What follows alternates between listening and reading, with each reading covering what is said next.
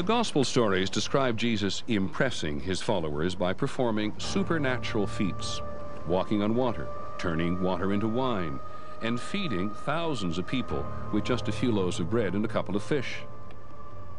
But most scholars we talk to think these stories were invented by the Gospel writers as advertisements for Christianity in its early years. Each of the Gospel writers is writing with a different purpose a very serious purpose. Matthew wants to unfold the Old Testament and show how Christ completely fulfills, perfectly fulfills, literally fulfills the prophecies and promises of the Old Testament. That's a serious task. Obviously, for that purpose, he's not going to want to weave in any fiction. Lucan is an historian.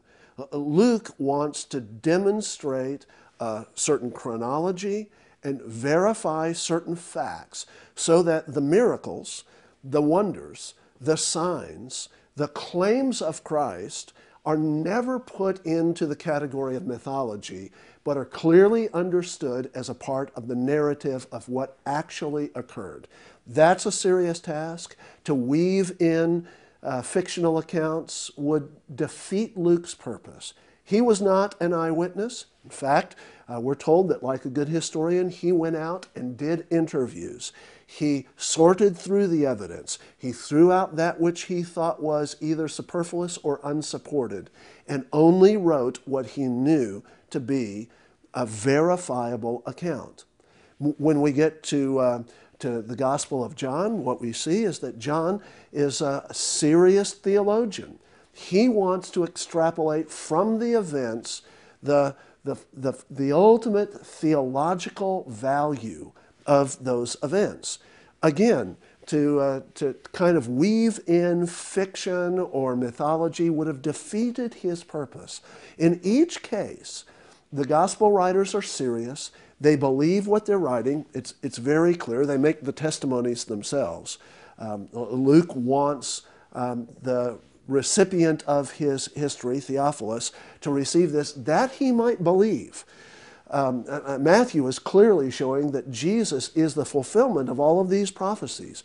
Uh, John, at the end of his gospel, says, if everything were written, uh, that had occurred that support this notion that Jesus Christ is God. It would take more books than man has to fill them up.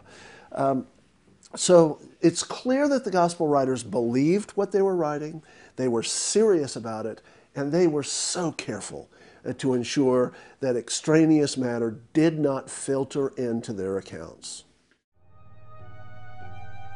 In the first century, sick people were thought to be possessed by evil spirits. Did Jesus really heal people? The way I would discuss miracles with someone who adopts a rationalistic viewpoint is to try and get at why they believe miracles don't occur. More often than not, they simply say they just don't believe in them because they don't happen from that point of view, I try and get behind how do you decide when something actually happens in history? What is your criteria for deciding when something happens? And to see if I can find a consistent worldview on their part. In my experience, I don't find one. They simply have already declared miracles off limits. In that case, you're going to have to find the conversation off limits as well. There's a forced dichotomy between the natural and the supernatural that was created at the time of David Hume and the other Enlightenment thinkers. You don't see any distinction between the natural and the supernatural in the Bible. You don't see those words. You see a difference between God acting and man acting, but that's not the same thing. Well, historians have certain ways of deciding when certain events that are recorded are deemed to be historical, and there's certain criteria they go by. The miracles of Jesus fit all these criteria. For example, they are attested to in multiple independent sources. The fact that Jesus could do miracles is attested not only in the Gospels, but also by pagan sources like the critic Celsus, who admitted that Jesus could do miracles even though he attributed his ability to being an Egyptian magician. We also find the same thing attested in the Jewish historian Josephus. He said that Jesus could work wonders, even though he didn't name specifics. Early critics of Christianity, like Celsus the pagan and like the Jewish rabbis, never denied that Jesus actually did miracles. It's only been in the past few hundred years with the Enlightenment that people have denied that Jesus could do miracles. The miracles also fit the criteria of coherence, which means they fit in with what we know of the historical Jesus otherwise.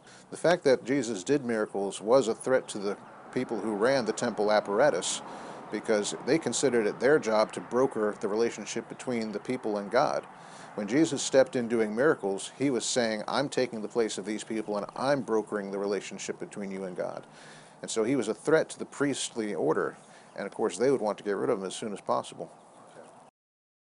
One of the things that's interesting about the miracles of Christ is number one, how few there were.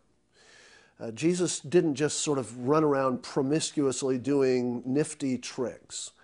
Uh, he also didn't do things that were particularly impressive. He was constantly uh, preaching the gospel in another way with his signs and wonders. He was demonstrating and validating the words that he said by the signs that he gave. So they were always filled with theological meaning. They were always fulfillments of Old Testament prophecy or satisfaction of certain aspects of the Old Testament law. Uh, they were demonstrations of his power over the unclean things of the earth.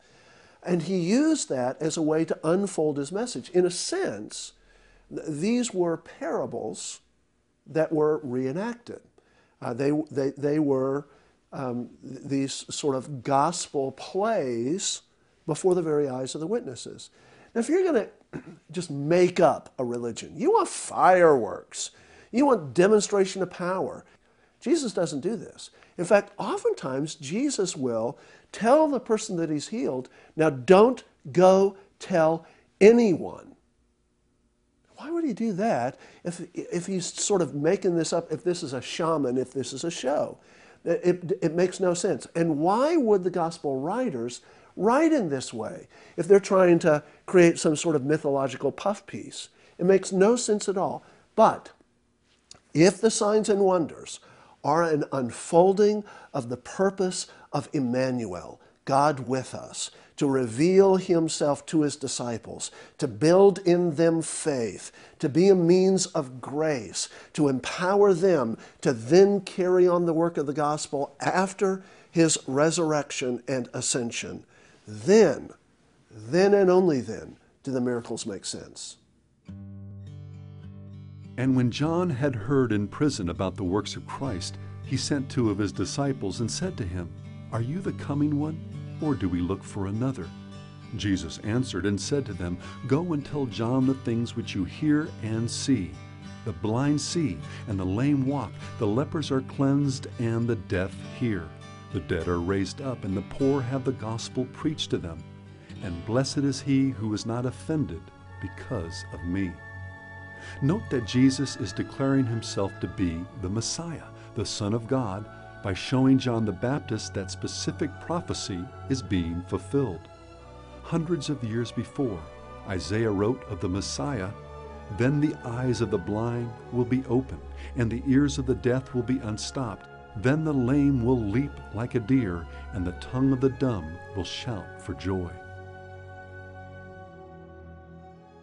At the time of John the Baptist, we have a number of uh, different strands as far as what people expected the Messiah but nearly all of them expected some kind of king or prophet or priest, and certainly one that had amazing abilities, such as healing, bringing sight to the blind, or re-raising the dead. There were different ideas as to when and how this would happen, but there's very little doubt that it was expected of the Messiah figure at some point. Well, in the Old Testament, God is considered the master of everything that is part of man. He's considered the master of the eyes, the master of the ears, and so he is the one who would obviously be able to control these things and heal them. And that would have to be a mark of the Messiah to be able to heal every part of man that has a sickness or infirmity within it. And one of the things that's happening in the Gospel of John is that a lot of people believe in Jesus, but they only believe in him as a healer or they only believe in him as a teacher. They, they believe in him as a great prophet. But in John chapter 9, there is a man born blind who um, who, through a progression of steps, as he's interrogated by the Pharisees, as he's interrogated by his neighbors, as he's interrogated by his parents, and then finally he comes face to face with Christ a second time after his healing. We, we see that there is a progression in his thought. At first, he's not sure who Jesus is. And then he kind of says, Yeah, well, I mean, this guy has done something. And finally he says, Surely he's a great prophet.